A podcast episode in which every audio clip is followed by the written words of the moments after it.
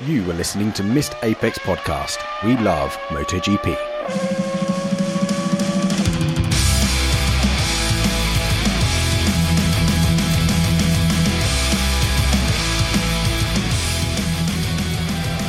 Hello and welcome to Missed Apex MotoGP podcast. This is a show put together by MotoGP fans pretending to be experts. We aim to have a race review show ready for your Tuesday morning commute. We may not be bike racers, but we love it. I am your host, Kyle Power, and today I am joined in my virtual shed once again by two fellow MotoGP enthusiasts. We are joined by Jules Seeger. How's it going, Jules? Hi, Kyle. Uh, going really well, and I really, really enjoyed the season finale, so pumped to talk about it. Excellent. And we're joined as well by the returning Danny Henny. How's it going, Danny? I'm good, thanks, Kyle. Looking forward to uh, being on the pod again and having a good chat about the, the end of the season. Yes, excellent. And it is the end of the season. So this ends, uh, well, what's been a dramatic season. It is round 20 at the Valencia circuit. Ricardo Tormo, which is a very tight and twisty circuit uh, with some cold track and air temperatures this weekend, which is going to prove quite quite crucial for the races and practices. So mini championship recap going into this. We've got Bagnaia leading with a 21 point lead after Jorge Martin's tyre troubles in the previous race. So basically, so the championship permutations that boils down to Bagnaia just basically needs to get a breadth like two fifth places in the sprint and the main Grand Prix, and he should be champion. Easier said than done. Gentlemen, I don't know what either you think about this, but immediately in practice, Jorge Martin is starting to play some mind games in Bagnaia. Now, personally, I quite liked this to see this. He was stalking Bagnaia around. I don't know. Do you guys think this is a this is this is a a a coof way of going about things, or or do you think this is a this is out of order and below the belt? I like it. He did exactly what I would have done. Obviously, you've seen me do this when we've done some of our racing. Big fan of the mind games. Uh, it's only small, but you just want to let the, the person in front of you battling know that you are there, you're there for business and rough them up. I I liked it as well, and I and I thought it was just really okay that that Jorge Martin just owned up to it. You know, he he blatantly said out in in the press like, yeah, well, this is what I do because I have to do something. You know, I have to have to try anything to to to get under his skin or to to to get some points back. And if this is unsettling Pecco, then then why not? Yeah, I I totally agree. I really like that from Martin. I think he said something to the effect of, I don't like doing this, but I have to put some pressure on. And before the mind games and the stalking happened, there was quite a nice moment between the two protagonists when they were leaving the pit lane. They pulled up next to each other, gave each other like a thumbs up and slap on the thigh. So that was really nice to see. But then yeah, Martin was stalking Bagnaia to the point of uh, Bagnaia actually ran off the track intentionally to try to drop Martin, and I loved it. Martin followed him up the escape road, and Bagnaia's like, "I just cannot shake you off." So I was really enjoying watching all of this, and yes, the app, the the honesty from them. But all through practice, we're seeing a fair few crashes um, uh, quite a few people going down, and I I think that might be due to the track temperature. Yeah, track temperatures were rel- relatively low, and uh, some riders also complaining about uh, the the the time the start time for the races, which was uh, three o'clock um, in uh, in the afternoon uh, Portuguese time or Spanish time. Sorry. Um, and you could al- al- also see the way the sun was set and the daylight that this was end of November, almost beginning of December. So the temperatures really played a role, and and um, I think for a season finale, these circumstances could have been better. The track's famous as well, isn't it? For the, the one side of the tyre being nice and grippy, and the minute they go onto the right hand side of it, the risk of falling is extremely high. So that comes into play as well. And we've seen that quite often going through the weekend. And also, um, uh, you you see a lot a lot of crashes during uh, the practice sessions, and some of the riders also also complained about we have so many races now, and these bikes they get more more immense to to to control these these machines. And we you got riders flying off and less and less time to recover because of all the sprint races. So you could see that the season had been long for a lot of the riders. Yeah, agree. I think everyone's quite tired, and uh, well, the the modern joy of sprint races, I guess. Um, uh, I'm not sure. I'm not sure if it's exactly a 50-50 split on the fans. I think they've gone down pretty well with MotoGP as a whole, but amongst the riders, I think they've pretty much all been in hospital at one point. So they're like, yep, the risk is getting very high. It's like double the risk for them now. But so with Martin stalking Bagnaia, Bagnaia is not looking too settled. Bagnaia actually fails to get into the top 10 in practice, has to go through Q1, and boy, does he deliver under pressure. He absolutely nails his lap and he goes and manages to put it second on the grid. And uh, yeah, Jules, it actually ended up looking like Martin was the weaker one during qualifying. Yeah, the, the way it started, as we just mentioned on Friday during the practice with Martin, trying to play the mind games, and and initially Bagnaia uh, missing out on on uh, the qualifying for Q2 immediately. Uh, on Saturday, it, it, seemed completely different. Um, uh, Bagnaia really nailed the Q1 session. He was right on top of it. He didn't want to be in the in the, the in between the other riders, so he picked his moments to be alone on the circuit.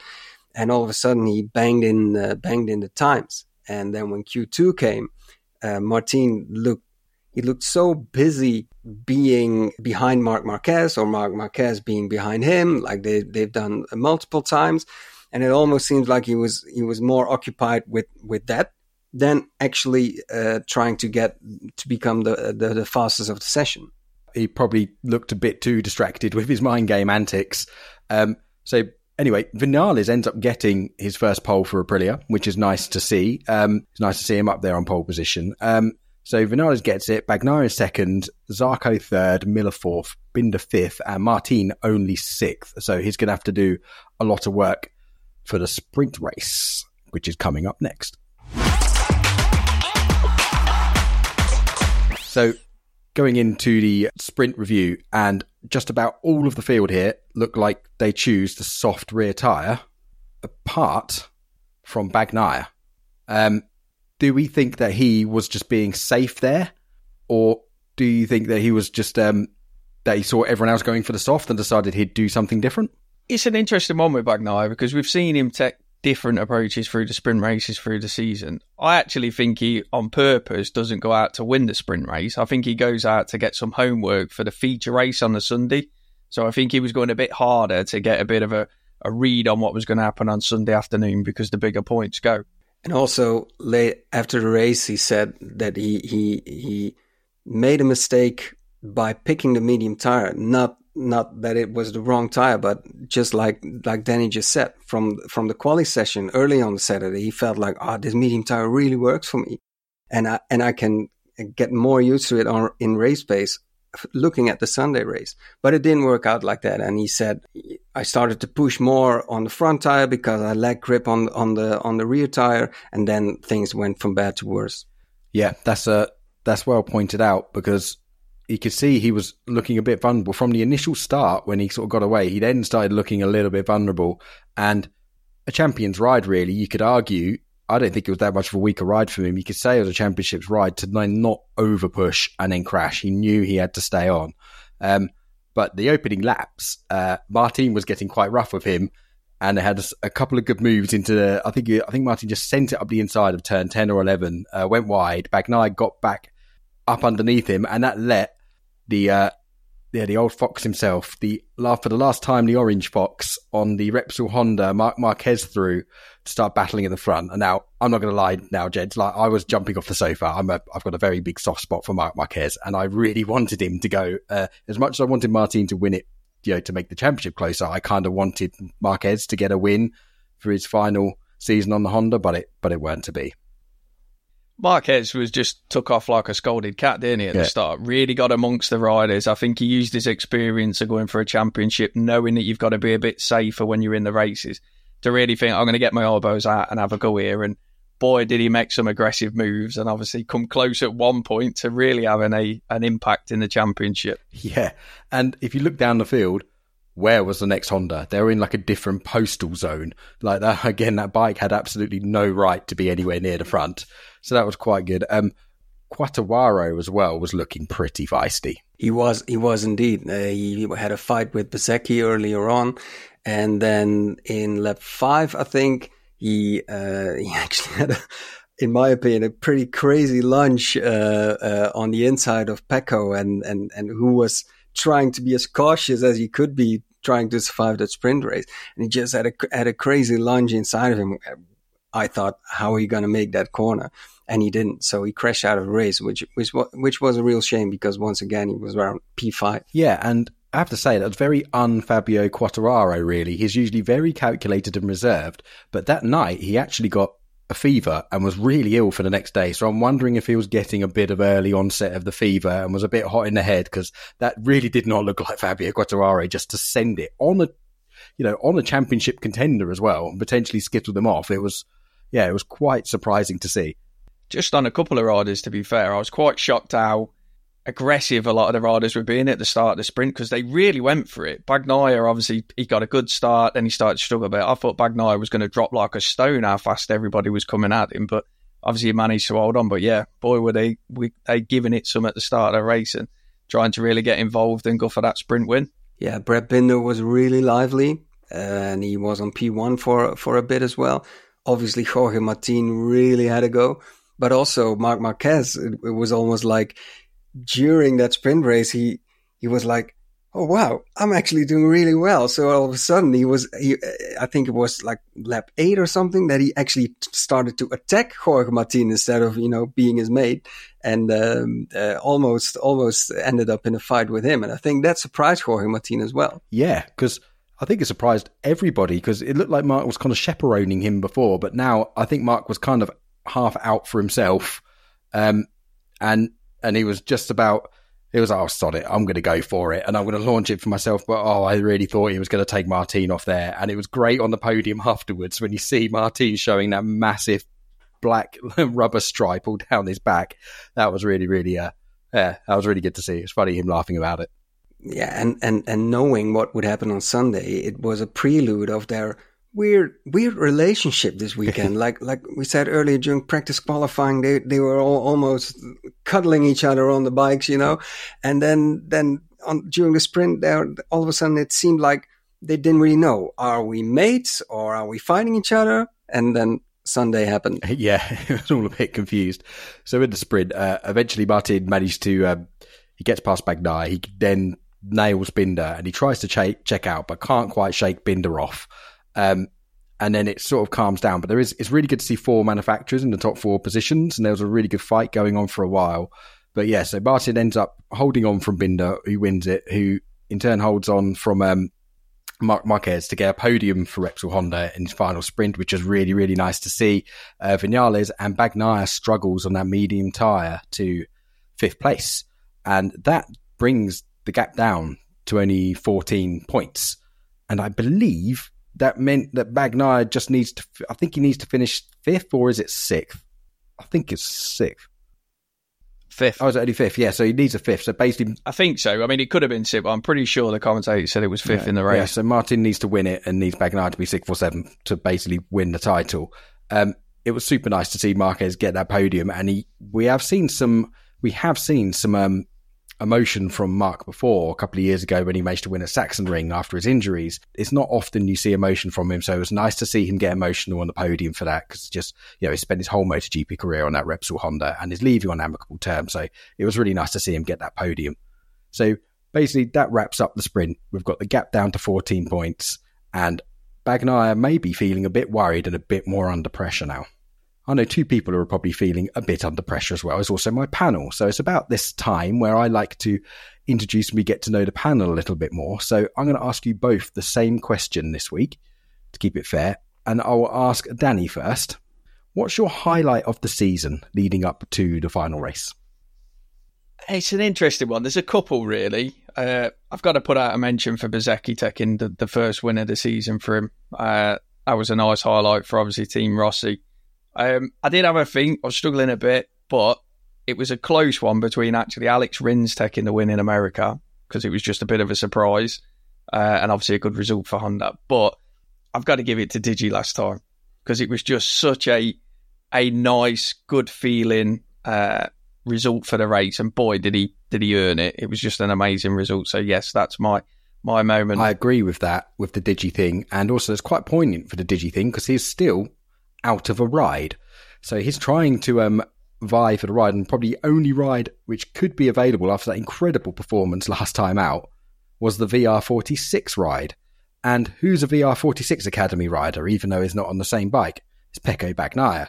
So Digi really doesn't want to upset the VR46 camp, and this could be playing into Bagnaia's hands. It looked like it a little bit in the sprint. He had a couple of VR46 riders behind him, look, looking fairly reluctant to make a move. So we know he's got a, quite a lot of friendly riders on the grid. So um, that's a good one, Danny. I like that. So uh, Jules, I will ask the same to you. What is your highlight of the season? My highlight isn't one moment, but I thought um, it was it was pretty cool and really telling for this MotoGP season that we had eight different uh, winners and we had 15 different riders scoring a podium this season. And for a season where it was Ducati uh, front, left, back, and right, and and uh, it, it seemed like they were so dom- dominant, which they, they kind of were. That this this diversity still uh, was was managed by all these riders. I thought it was really really cool and something another premium motor racing class would would beg for at this moment. I think was that a slight dig at the four wheeled equivalent. it might have yeah, maybe. Um, yeah, and as Danny said as well, that's a really good one, Jules. And as Danny says, as well, we even saw Rins on a Honda winning, which I don't think anybody could have predicted at the start of the season. So yeah, it's nice to see that diversity. Yeah, and also what Danny said, Bezzecchi, you, you you'd almost forget that he ended third in the in the mm-hmm. driver standing, uh, rider standings this uh, this season. Well, actually, he, he, had he started really really great this season, but then he had unfortunately he had that that injury and and and he kind of faded away. But he uh, he really did a really really good job, I thought. Yeah, I agree. He did as well. He also had a bit of an egg beater of a yeah. crash during practice as well. So going into our Grand Prix review, he's probably feeling a little bit sore. So on to the main event then. It all comes down to this. Um, most of the grid take um, a hard medium tyre choice. Uh, so hard front, medium rear. The title contenders both match each other and do the same. There is one outlier at the front, and that is Maverick Vinales, who had a bit of an eventful warm up where he started. Aprilia said they just overfilled the oil and he caused a bit of smoke, but he didn't immediately pull off of the circuit when he got the black and orange flag or the meatball flag, as it's affectionately known in sim racing. Um, and if you don't do that, you get a penalty. So he gets slapped with a three place grid penalty, which then puts Bagnaia onto pole. And then if you're a conspiracy theorist, everyone could say that it's a massive fix. But to be honest, having been a marshal myself for MotoGP and know these sort of uh, rules, and or you're always looking for oil out of bikes, they have know, the belly pan is to stop oil spilling out, but that's only if it goes to the be- belly pan. And it's so dangerous. You do not want oil on the track. So it's actually kind of comforting that they're penalizing riders really harsh for this now. They should pull straight off the track. They all know that, and he didn't. So the penalty is fair cop, in my opinion. So it starts off actually with Bagnaia on pole, and he gets a great start. Absolutely great start. But wow, Martin is really aggressive in those opening laps. He really took off knowing he was after Bagnaia, you know, going for some aggressive moves up through the, the track as well. And then obviously gets right behind him and then obviously goes sailing off at one point trying to get too, uh, too excited to get past him. And then all you could see is he'd got that momentum in the last couple of races, got closer and closer and closer. And then all of a sudden, you know, he'd gone from the high on Saturday. It just started to unravel and obviously we'll we'll talk more in later on in the race. It, I thought Martin had a, had a really really aggressive start indeed, and I thought it was already turn two where he, where he went from P six on the grid to P two uh, in the race. So that was really impressive. Yeah, yeah, it was. Um, Binder was in there as well, and I think it was Binder having a little bit of a a little bit of a bobble into turn two, which let which let Martin which let Martin through. Also, I think it was into turn three it was it was not caught by the cameras initially, but Marc Marquez took Bezzecchi out, and Bezzecchi had some pretty stern words for him afterwards, which uh, Marquez dismissed. Essentially, we know there's a bit of friction between that camp and Marquez. Um, having seen the actual crash, Yeah, I wouldn't be surprised if Marquez got a penalty there. It went unpenalised. Um, he was fully alongside him. I think it was rude. Guys, penalty or no penalty? What do you think? Well, I thought it wasn't a penalty. I, it it was a rude move, but it was also Marc Marquez, and you know he's he's aggressive, and it's his last race. And I thought Bezzecchi, he left the door open there. He could have been um, um, he could have been closer to the to to the apex, more on the inside than he was. So I thought he he sort of invited Marquez to have a try. Just to back Jules or that's what I was going to say. I was going to say he'd left the door slightly open, and you don't leave the door open. Someone like Marc Marquez, especially when he's on that Honda trying to get a result, he's always going to go for it. And obviously, he went for it and got it slightly wrong. But I don't think it was a penalty. It was borderline, very borderline. But yeah, I think in this instance they called it correct. But it was interesting to see his words afterwards when he called Marc Marquez the dirtiest rider on the grid. I don't know if I'd agree with that either, but he's certainly aggressive. Yeah, they they aren't becoming friends uh, anytime soon, I think. And and then Marc Marquez was asked like, "So, do you have any words for for Bezzecchi? And you're gonna be Ducati mates uh, uh, uh, next season?" And then Marquez said, "I have no time for this guy." You know, next question. And then in that uh, in response to that, Bezzecchi uh, he said like Ducati mates. I'm not going to work together with that guy. So it's going to be interesting to see uh, how that falls out in uh, 2024. Just on the the incident between Bezzecchi and Marquez, it was kind of the undertone what you'd had for the weekend, really, because it took me back to 2015 with the Rossi versus Lorenzo, because there was very much a contingent of the Spanish riders versus the Italian riders, and you could see that in the race how they were playing around with each other and obviously looking after the they're not so much friends, but the riders who they wanted to pretty much take the the championship. But yeah, had a very weird undertone uh, to the whole weekend, really, with regards to not animosity, but the um, the friction between some of the riders. That's a very good point. There is. I was actually going to say something similar myself. As yeah, we've got these contingencies, uh, and you can yeah, and you can really see them. We've got the whole VR46 camp, obviously Bagnaia's in the air, so it's very much the Italians versus the Spanish. Um, obviously, a bit better blood this time around. In 2015, it, it went really, really toxic. Luckily, we didn't quite get that this time around, but I think you're both right. That was on the edge. It was brewing. It could have been there, and I think it could have boiled over quite, quite easily. So, um, so after after Bez has been taken out, we've got Martin gets a, gets away and gets after Bagnaia. Uh, going on to then lap three. So going on to lap three, Bagnaia looks like he gets a slightly scruffy exit. Martin gets a run on him. Now, to me, this looks like Martin is in his slipstream. It looks like he's.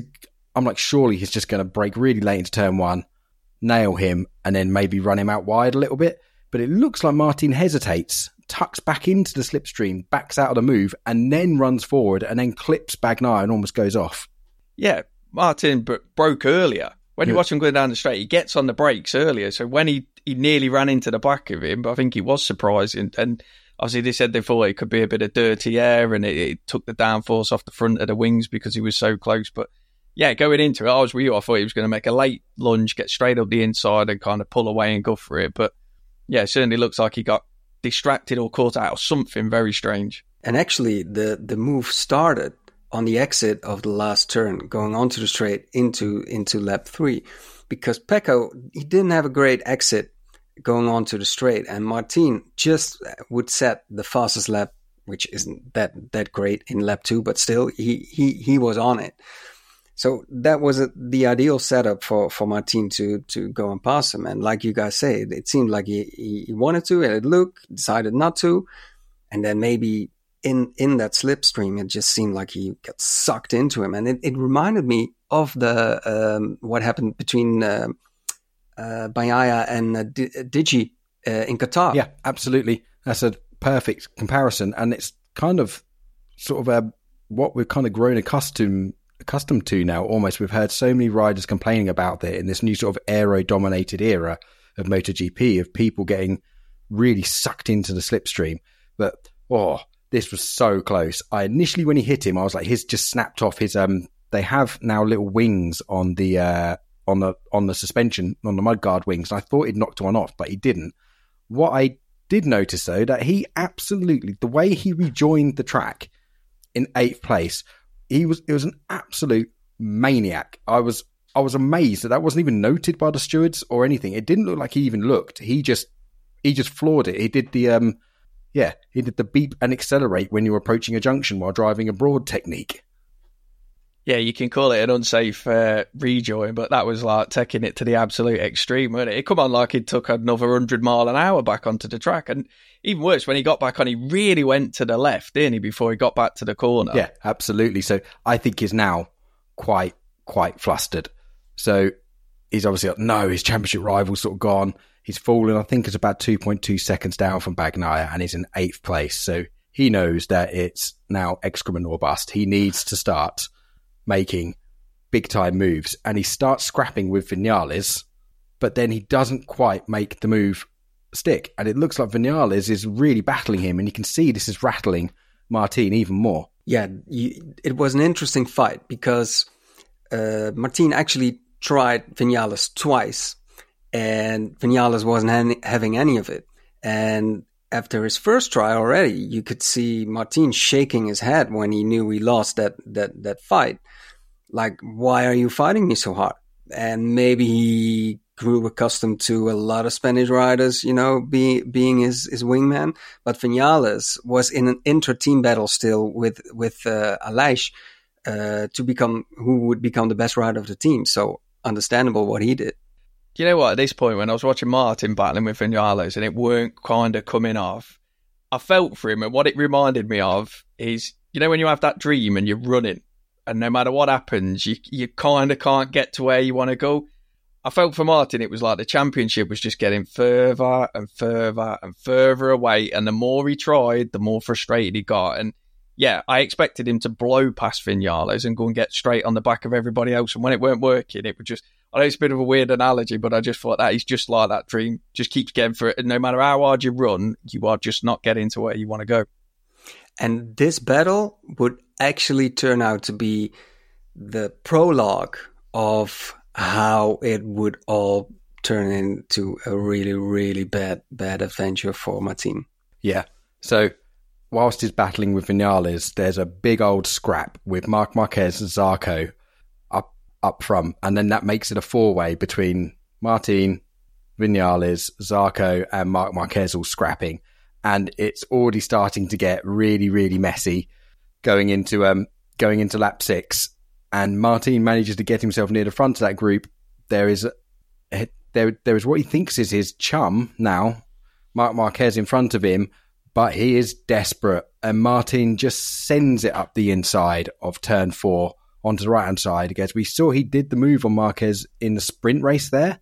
He sent up the said, but day late and a dollar short, isn't it? His he was he was not committed enough. He's gone in. Marquez has already committed to the corner, and he basically just harpoons Marquez on the side and flips Marc into a really nasty, nasty high side where he lands on his knees horribly in the gravel. And my first thought when I saw that was, oh no, that's just completely ruined his Tuesday Ducati test now. And Martin runs on into the gravel and ends up binning it. So title over. Sad faces all round it it was dramatic. It was very dramatic. Already after the the almost uh, running into Bagnaia, you could see the Pramac uh, pit box. Uh, the, the uh, one guy hanging his head in, in in his in his arms and being so disappointed, and then this happened, and it was it was so dramatic. It was, as I said, there was a lead up to this. Uh, Marc Marquez was fighting Zarco, and Martin was just. I felt too impatient it was so scruffy leading up to that. He was trying to get to get past them, trying to get in the middle of of someone else's fight, and it it it it, was the the wrong place at the wrong time where he tried to just send it on the inside of Marquez. It was actually fighting Martin's teammate Zarco, and it it. I thought it was it was such a shame that that by lap six the the title fight was over. It was interesting, weren't it, when you were watching it? Because a lot of people had made the pass at turn four. Obviously, it was always renowned as our way can make a pass. But with Martin, like you said, Kyle, he come from a bit far back. I thought he made a bit of a half-hearted go, mm-hmm. and as he got there, I think he quickly realised he weren't going to make the pass. hit the brakes because he kind of picks the bike up just before, hits uh, Marquez. But boy, did you see how high Marquez went yeah. off the bike? I could not believe how high he went up. And then when he hit the deck, I was with you. I thought that's done his testing. Potentially he's, he's hurt his arms again or something. But I mean, I did feel sorry for Martin, but equally, I was quite frustrated with him because I thought you've just chucked away your chance by being too eager. You could have been a lot smarter coming through the pack and know what riders you're battling, and, yeah. and obviously tried to go for the long game rather than the short term. I'll I'll just blast past everybody, and everybody will kind of get out of my way. Yeah, absolutely. In his defence, I kind of sympathise with him a little bit. He's obviously very hot headed, very flustered from his mistake on lap three already, and he knows that he needs to kind of rough Bagnaia up a little bit because you know Bagnaia's looking pretty comfortable and pretty calm, and if he hadn't made that mistake on lap three, I actually put a tweet out which didn't age very well at all, thinking my um, thinking that Martin was purp- and he was going to purposely try to rough Bagnaia up a bit. I think you've seen his mind games in practice, so I think he was once he caught back up to Bagnaia after his mistake, I thought he was going to really play around with him a lot and then back him into the back him back into the pack. So this is um, Lorenzo, was it 2016, 2017 did this. We've seen Hamilton in Formula One in 2016 trying to back his rival into the pack. So this is why I think he was so flustered and keen. He was like, I need just to get up the front and I need to give myself as much time as possible to basically screw around with Bagnaia's race. It was the only option he had, really, weren't it? Because if he'd have got to the front and took off, and Bagnaia had probably wobbled through to a third or a fourth or a fifth, he's more than likely going to lose the championship. So, like you say, his only option was to start back him into the pack and hope that a couple of the other riders who were obviously supporting him that weekend were going to get in front and rough him up and try and shuffle him down the pack, if you will. Yeah, and you know, you and I have both been in championship sort of uh, positions and deciders, both in the sim and in real life. Obviously, nowhere near the level of this, but I can gives you a kind of inkling into some of the stuff that goes through your head. And yeah, I really sympathise for Martin doing this, and just yeah, he he knew he had to get past and start messing around with Bagnaia a lot. But uh, George, you can't you can't force the issue, can you? You can't, and that's that's really easy for us to say from, from our armchairs, you know. But it was so understandable knowing how Martin rides. You know, he's he's he's super feisty, he's aggressive. It's it seems the only way he knows how how to approach uh, approach a race. And knowing Pecco is up front, he, Martin made the mistake. You you can totally understand why he would be so impatient and wanting to go up front, but it was it was also very harsh on Marquez on his last race, and he never, never saw him coming. I think so. Yeah, the way he clipped him, that was it was pretty violent. Just a quick one on the backing up. Do you know when you look back at it, it could have worked because it would have been him up the front, Jack Miller, Binder, Marquez. That would have put Bagnaia in fifth. So Bagnaia only needed someone else to jump in front of him. The problem he had was, as we said, a lot of the riders directly behind him were VR46 riders. But it, it it was in with a shout if he could have pulled it off. So it is a shame he couldn't, and obviously it's a shame they come together and both went out the race. Yeah, especially because the KTM's are, are had really really good race pace. So indeed, that good point. Could have could have worked out. Yeah, they did, and it was also aided by Marquez eliminating Bezzecchi, one of Bagnaia's friends, on the on the first lap. So it was like there was one of his friends down. Um, so yeah, obviously the championship was over. Um, Bagnaia and Ducati team know that it's now mathematically impossible. Like Bagnaia is the champion, and wow, I say you know gutted championships over, but I'm not really a fan of.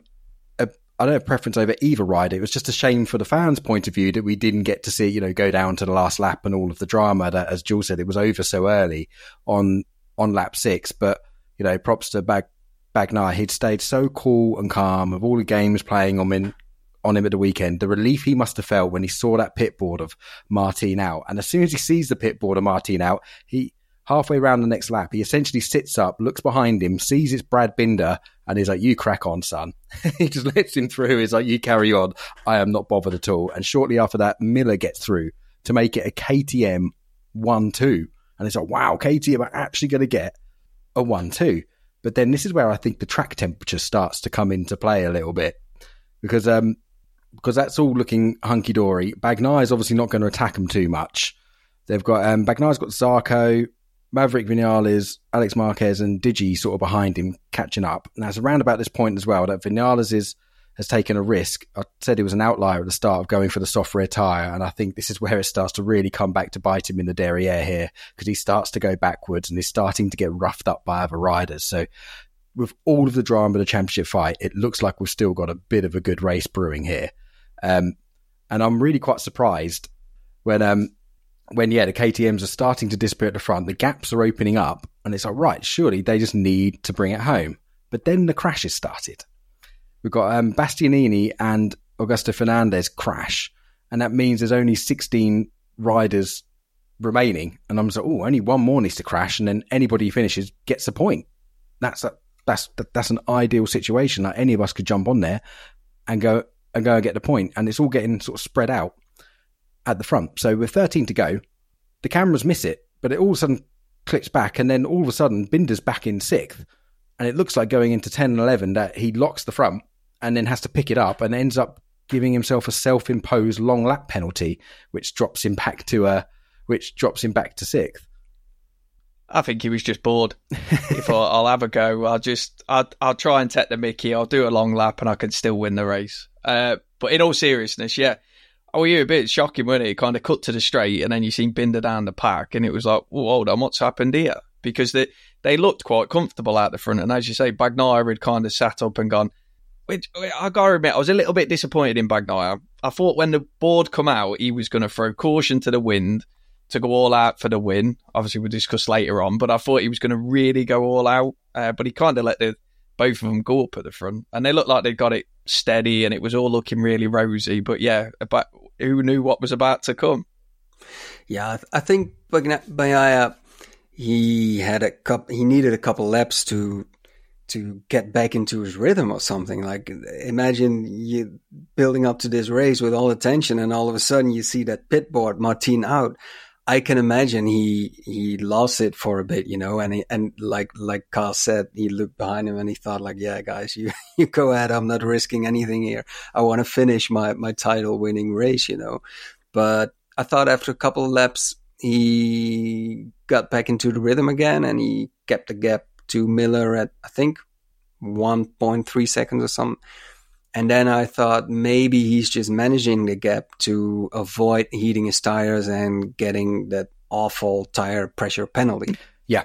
Uh, and I don't think he wants an injury either because he knows he's got a test coming up and he probably is looking forward at this point to some pretty hardcore celebratory drinks um, later on. And you don't want to do that if you're injured. You're going to enjoy your drinks much more if you've got no injury. So he probably doesn't want to crash. Now, because of Binder's mistake, it puts him behind Alex Marquez. Now, we have some shenanigans coming up here because Binder, in his attempt to try to get past Alex Marquez, instead just ends up essentially assaulting him into turn four um, and just absolutely punts him wide and like punts him off. And we've seen him punt Marquez, Marc Marquez. Like Binder is known for it. He looks like a really nice guy and everyone likes him, but he's known for being a bit of a a bit of a missile and a bandit. And then he gets his uh, he then gets told by race control he has to drop drop one position. Um, Danny, do you think that's fair to get that message? Uh, I thought the message was fair.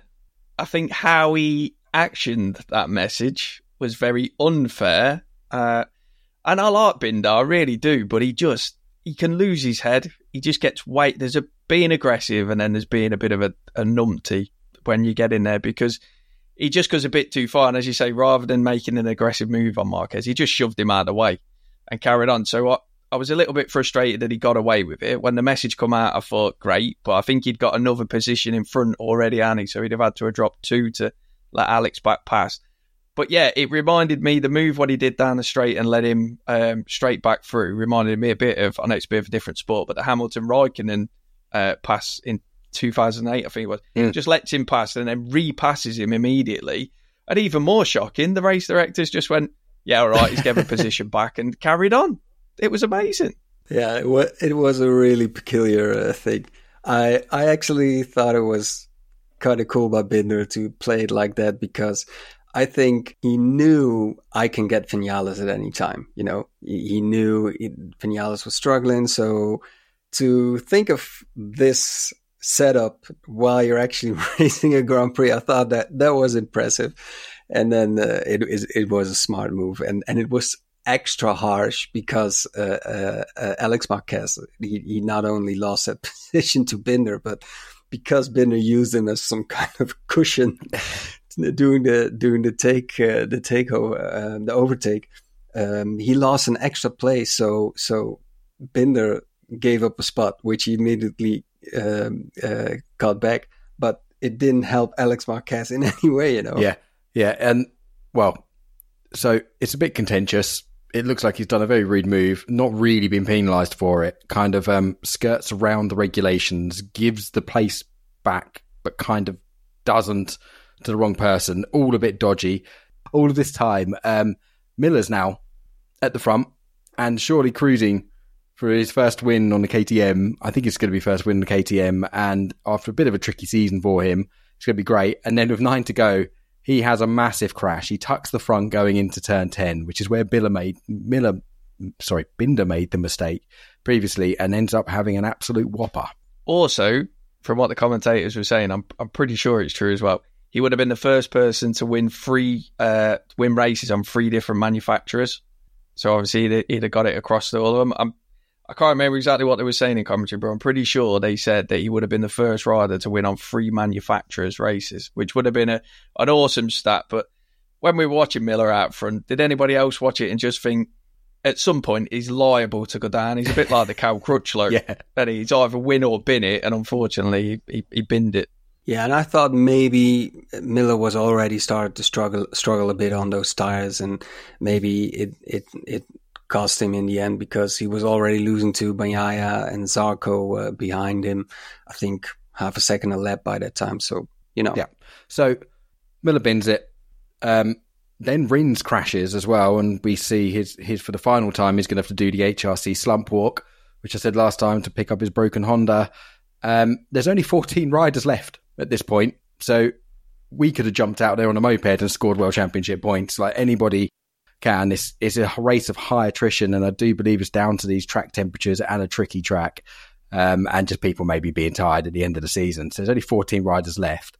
Uh, yeah, so Bagnaia now has inherited the lead again from the race that nobody apparently wants to win. But all while this is going on, Digi, Digi, Di Giannantonio has been still fighting and still not confirmed at this point but for having a ride, uh, is fighting his way towards the front and really looks like he can go and take and take on Bagnaia for the win, but he's fighting, fighting, fighting. Uh, Zarco's in the mix as well, but basically it's not to be. Bagnaia, um, it's not to be for Digi. Bagnaia comes in and Bagnaia holds on to an emphatic victory to win the championship as well. What better way can you do it with Digi, with Digi second, um, and a great result for him to finish off, and uh, and yeah, and Zarco as well on the podium, which is great for his final race uh, with with his final race with Pramac before he has to go and then try to tackle that the the LCR Honda, I believe, for next year. A little side note to this is Pol Espargaro is in his final race as a full time rider. There were some touching scenes on the grid beforehand with his brother Aleix coming and giving me a hug. Pol actually bins it during this period as well, but realizing there's only 14 riders left, gets back on his semi broken bike and just cruises around because he knows he's going to get a point and he wants to finish his final race. And he's all in tears. His brother comes to see him afterwards. That's some really warm, fuzzy feeling territory there. There's some great signs there. So Bagnaia wins, Digi in second, Zarco third. Um, brilliant. What a way to end the championship for Bagnaia. Um, amazing. Kept his cool, kept his calm. Everyone making mistakes around him. And he keeps he just keeps it all cool, doesn't look flustered at all, and has this pretty bad boss celebration with his three rings. I quite like that, Danny. He made it look easy in the end, really, didn't he? Because you're watching him questioning his calculating method. You know, he's not the, the most flary of the riders out on track. But yeah, he had a he had a great race. And what I did really like is it was interesting to see how Martin had kind of react. But it was nice to see the respect at the end of the race when he he come down, him, went into Parc Ferme, and obviously they had the, the embrace and said, well done. And he kind of said to him, look, I got it wrong. I, I took Marc out. Um, but yeah, that was nice to see as well. As much as we like to see hard racing, it is, we do want to see respect between the riders as well. Yeah, I thought it was really good to see how, I mean, it was so easy for Jorge Martin to, you know, lose it, to be very angry. And, but I thought, I thought he took it really, really well. And it, it, it just, almost seemed like he was already recharging himself for for the battle next year, which hopefully we'll see, and hopefully a three or four way battle even. Um, and agree with Danny. I think Bagnaia, he's maybe not the most spectacular rider, but you you gotta give him credit and respect the way he goes about it.